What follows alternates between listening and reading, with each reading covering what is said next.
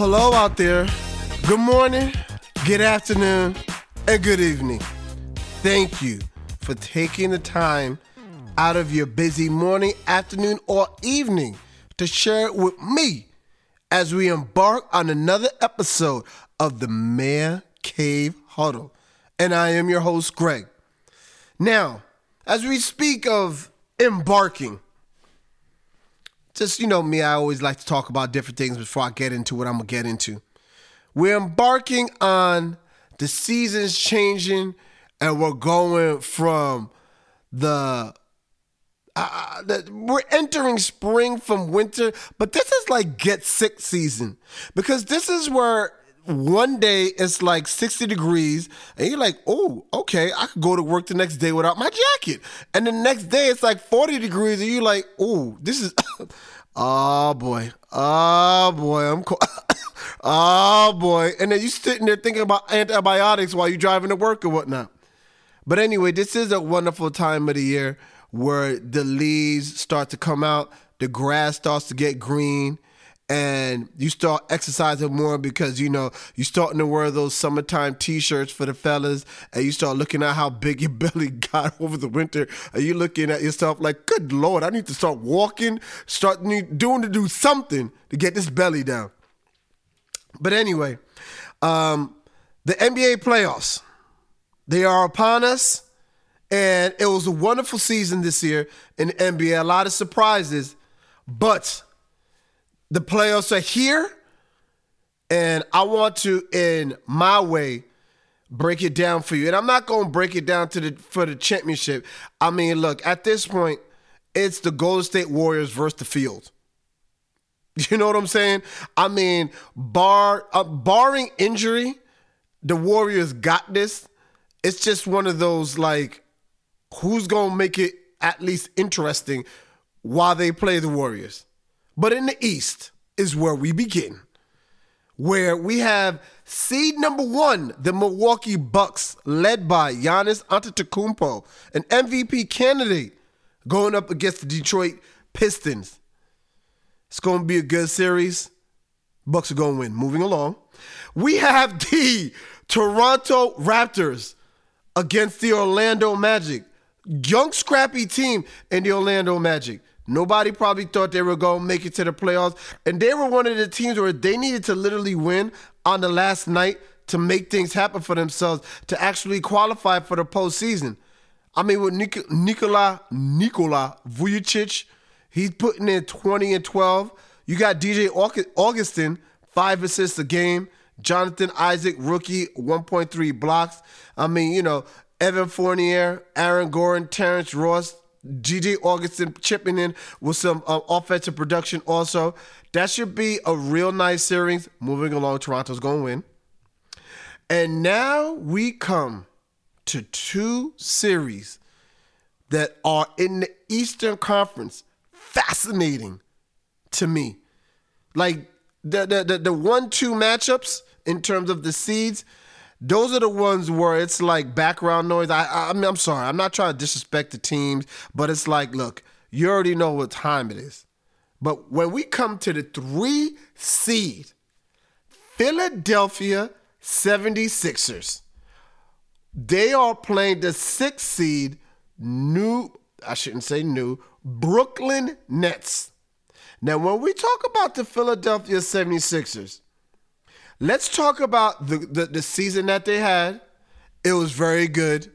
They had uh, an ample amount of wins, 51, and they backed up their regular season from last year and their postseason in terms of could they do it again? Was last year just one of those years? Are they really that good? And they backed it up this year.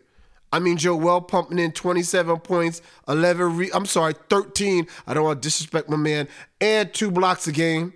Ben Simmons, coming in averaging seven and a half assists a game, 1.5 steals a game.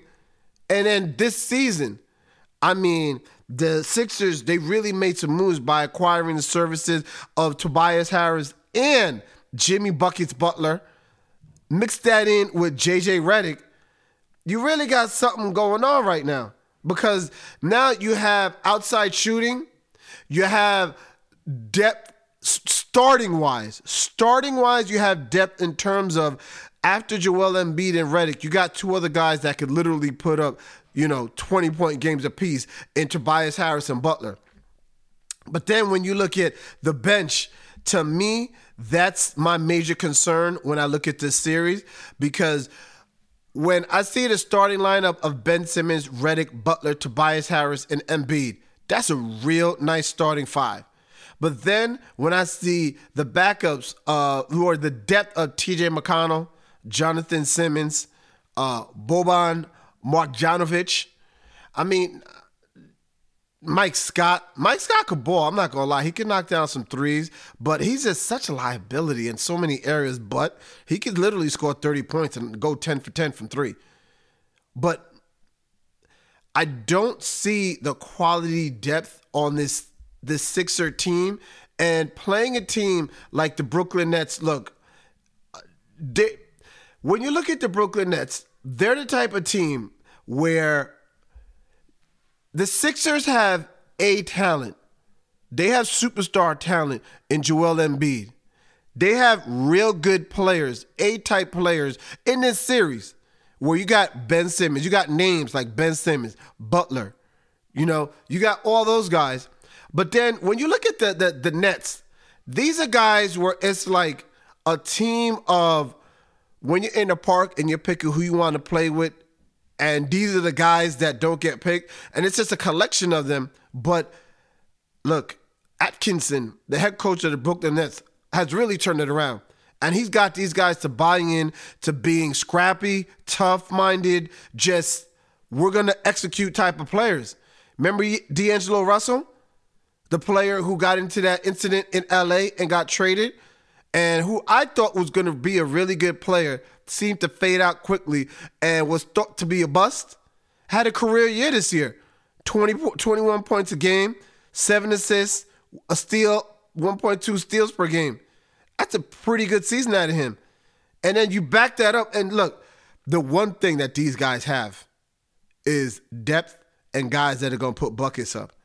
I mean, you have D'Angelo Russell leading the team with 21 points.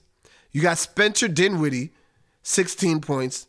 Joe Harris, who had the highest three point average per year um, this year, were um, shooting wise. I don't have that number right in front of me. Darn it, I should. Hold on. Give me two seconds here. One, two. Okay. Um, from three, he's shooting. Well, versus Philly this year, he's shooting um, 55% from three. But overall 47.4% from three, which led the NBA. Yeah, you heard me, led the NBA, meaning that from three, he's shooting better than Cookham Chef Curry. And, and, and all those other players you want to talk about James Harden and all those other three point shooters. Then he also won a three point shooting contest this year. So you got Jay, you got Joe Harris, chipping in with 13 points a game. Caris LeVert chipping in with 13 points a game. DeMarre Carroll chipping in with 11 points a game. Jarrett Allen chipping in with 10 points a game. You got Allen Crabbe chipping in with 10 points a game. Shabazz Napier chipping in with 10 points a game. Oh, and then you got guys like Rondae Hollis Jefferson chipping in with uh, eight points a game. They got a lot of guys where depth wise, when you look at this team, it's like, oh, we're gonna go to the bench and maybe we could really get busy with this player not playing. So when D'Angelo Russell's not on, you got Spencer Dinwiddie. When Joe Harris is not on, you got Caris LeVert. When Jarrett Allen is not in, and all his job is to do is get boards, defend, and rotate, you got Ed Davis who could do the same thing. You got a lot of guys on this Nets team where they may not be household names, but they do their job. And mark my words, I'm not saying that this is a series that the Nets are going to win, but they're saying that Joel Embiid has a sore knee, might not be ready for game one, and might miss some games. If, and this is the big if, let's put caps on this if. If Joel Embiid is not ready to play his A game in this series, I got one chant. Brooklyn. Uh, uh, uh, Brooklyn. Uh, uh, uh, Brooklyn. I can see Brooklyn taking this. I really, really, and I'm not saying they're gonna blow um, the Sixers out. I could see these games, Oh, I could see this going six to seven games, and every game being the 115, 112 variety, 110, 105, the 103, 101 type of variety type of games where it's like nail biting to where you got to wait for a commercial break to just go use the bathroom. And then we move on to the 4 5 matchup, where when you say the 4 5 matchup, it should be the most competitive um, matchup in terms of the teams are so much a close, close like each other. In this series, you have the Boston Celtics and the Indiana Pacers. Now, on paper, when you look at these teams, you got all the weapons that the Boston Celtics have, and they have a lot. I mean, let's keep it real. They took the LeBron James and the Cleveland Cavaliers last year without Kyrie Irving, without Gordon Hayward last year to set game seven of the Eastern Conference Finals.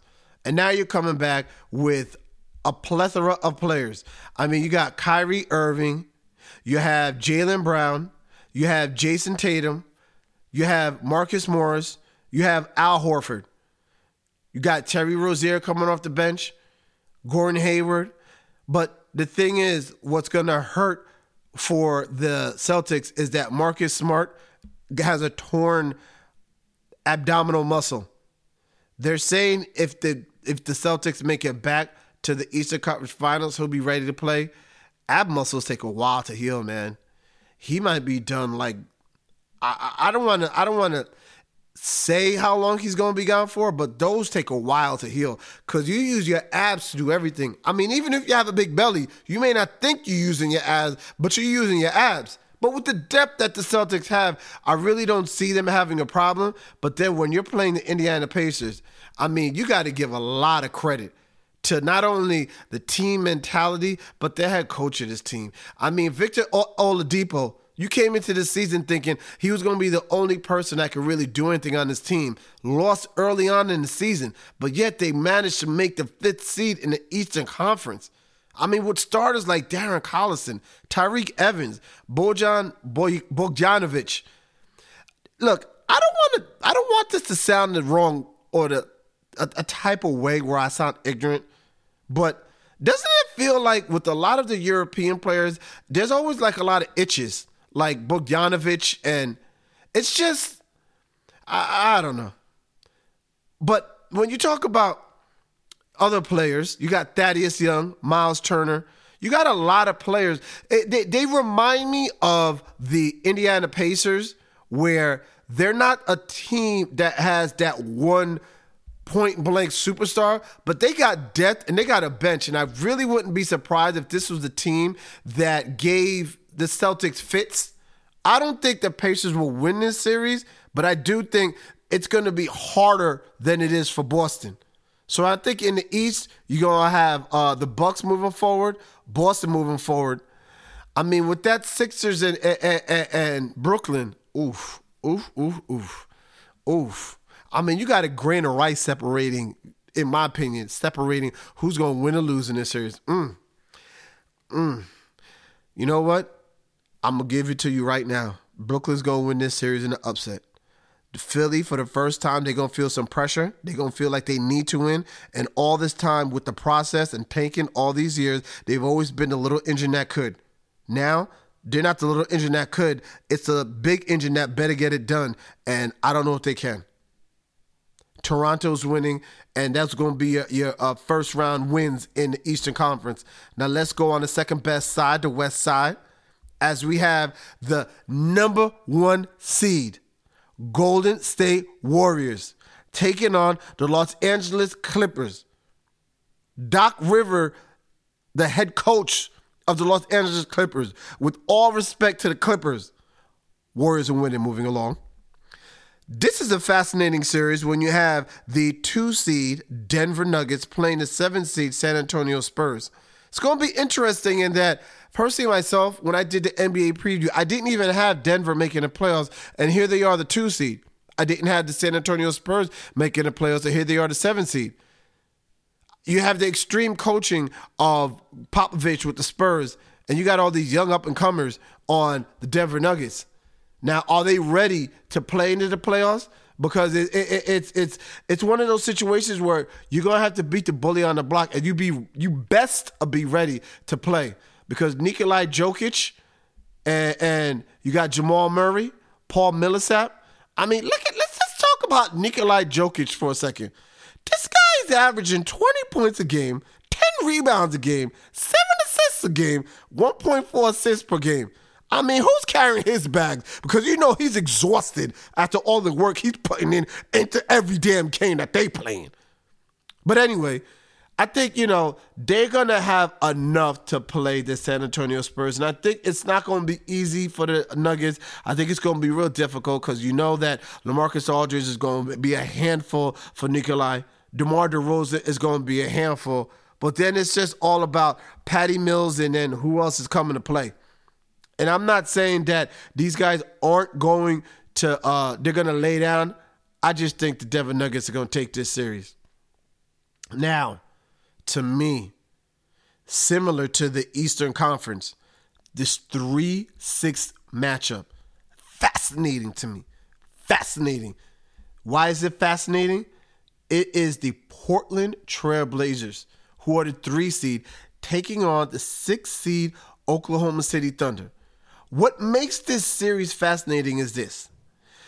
When you had a fully healthy Portland Trailblazers, you had Jusuf Nurkic, who was raking 15 points a game, 10 rebounds a game, three assists, a steal, and a block per game.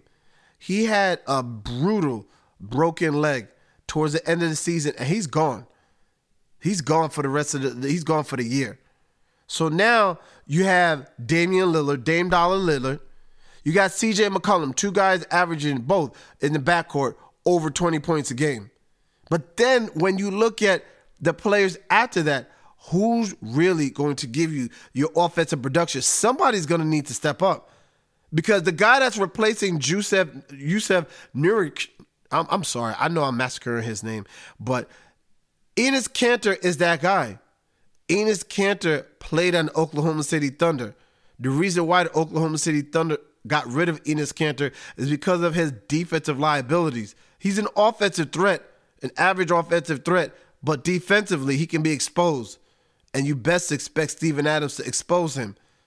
And when you look at, like I said, a, a, a third scoring option, somebody's going to have to step up.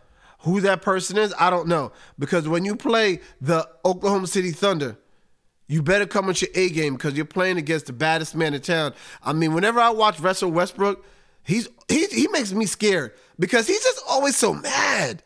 Like why you like like I understand he has to hype himself up, be the angry man, so he could get him his juices flowing to play at a, at, at a type of level, and I get it, and I and I respect it, and I understand why he's doing it.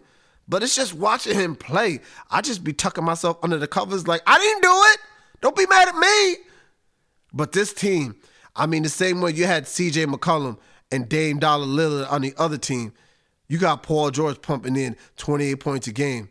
And you got the triple double king and Russell Westbrook, 22.9 points. Let's, let's say 23 points a game, 11 rebounds a game, and 10 assists a game.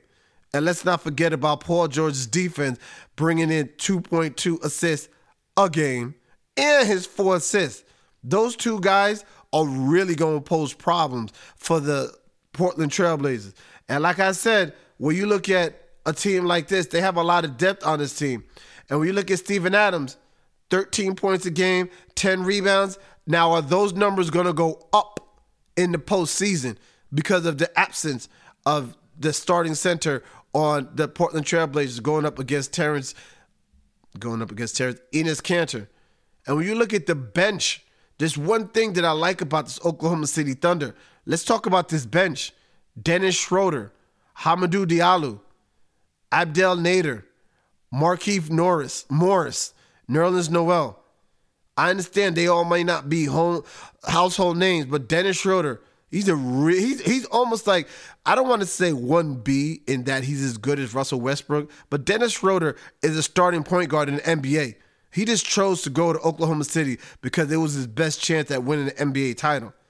Markieff Morris, I mean, he's just a, a veteran that just gets you boards and makes plays. Nerlens Noel is the same way. My only concern is the same with the Portland Trailblazers. They need a third guy to step up and put in some buckets like for real. And if that opportunity presents itself, and Steven Adams is that dude, I mean, the Oklahoma City potentially could win this series, but I think their lack of three point shooting is what's going to do them in. I think Portland takes these guys, but I think it's going to be a dogfight. When I say dogfight, I mean like both teams are going to be leaving with bruises. And in the four or five matchup, you have MVP candidate led James Harden's Houston Rockets, the four seed going up against the five seed Utah Jazz. Now, when you talk about the Houston Rockets, I'm not saying this. A lot of people feel that the Houston Rockets are the best team in the West Coast to not beat the Golden State Warriors, but maybe present the most competitive series against the Golden State Warriors. Now, look, we all know James Harden, MVP candidate, 36 points a game, seven assists a game, six rebounds. He's improved his team defense. I don't want to say on ball defense, but he did average two steals a game. So he's playing a type of defense. It's team defense. But his style of offensive play, as great as it is during the regular season, it just doesn't work in the postseason. Chucking up shots, playing for the fouls, expecting it, expecting to get foul calls that don't happen. But then last year they didn't have a lot of Chris Paul, who led the team with eight assists a game, and he's going to be available for them this year. Now, if he gets injured at any point throughout the playoffs, you could call it a wrap. But I think when you look at the Houston Rockets playing the Jazz, James Harden, Clint Capela, Chris Paul, I think that's enough to overcome the Jazz. And look, the Jazz, they're a good team. They're a real good team. They they, they might almost even be there with Donovan Mitchell. I mean, Rudy Gobert, that guy is just an animal on um, the block with his 13 rebounds and his two two and a half. Well, I should say two and a half, 2.3 blocks per game. But I just think the scoring of Houston, because when you play Houston, it's one thing that you got to keep in mind. They're gonna throw up some threes. Whether you like it or not, them dudes are gonna throw up some threes. And you gotta go into that game thinking, like, look, whatever the game plan is, how do we put up 130, 140? because that's the only way you're gonna beat these guys. If you can't put up 130, 140, thank you. The door's right there. Don't forget to tip the waitress on the way out. Because when you look at these guys and the depth on this roster, look, when you talk about three point shooting, Chris Paul could shoot the three. Eric Gordon could shoot the three. James Harden could shoot the three. PJ Tucker could shoot the three. Clint Capela, he doesn't need to shoot the three because he's getting the rebounds from all the other guys. But then when you look at the bench, Austin Rivers could shoot the three. Iman Shumpert could shoot the three. Joe Green could shoot the three. They got a lot of guys that could do what? Exactly, shoot the three. So if you can't defend the three and you can't put up buckets, huh, yeah, thank you. So I have the Warriors winning. I have the Denver Nuggets in a dogfight winning. I have the Portland Trailblazers winning in another dogfight, and the Houston Rockets winning. That's the first round. If after all, a lot of all these matchups, any interesting stories, or maybe if there's an anti or a very um, great game that occurred that evening, I'll hop on the mic late at night and throw something on just to keep you informed. Because you know what we do? I just like to inform, educate, and entertain. And like I do with every episode, as we come to an end of this NBA playoff preview episode, I'd like to end with a positive quote. And in this episode, the positive quote is Stop letting people who do so little for you control so much of your mind, feelings, and emotions. Stop letting people who do so little for you control so much of your mind, feelings, and emotions. Thank you for listening. Bye bye, everybody.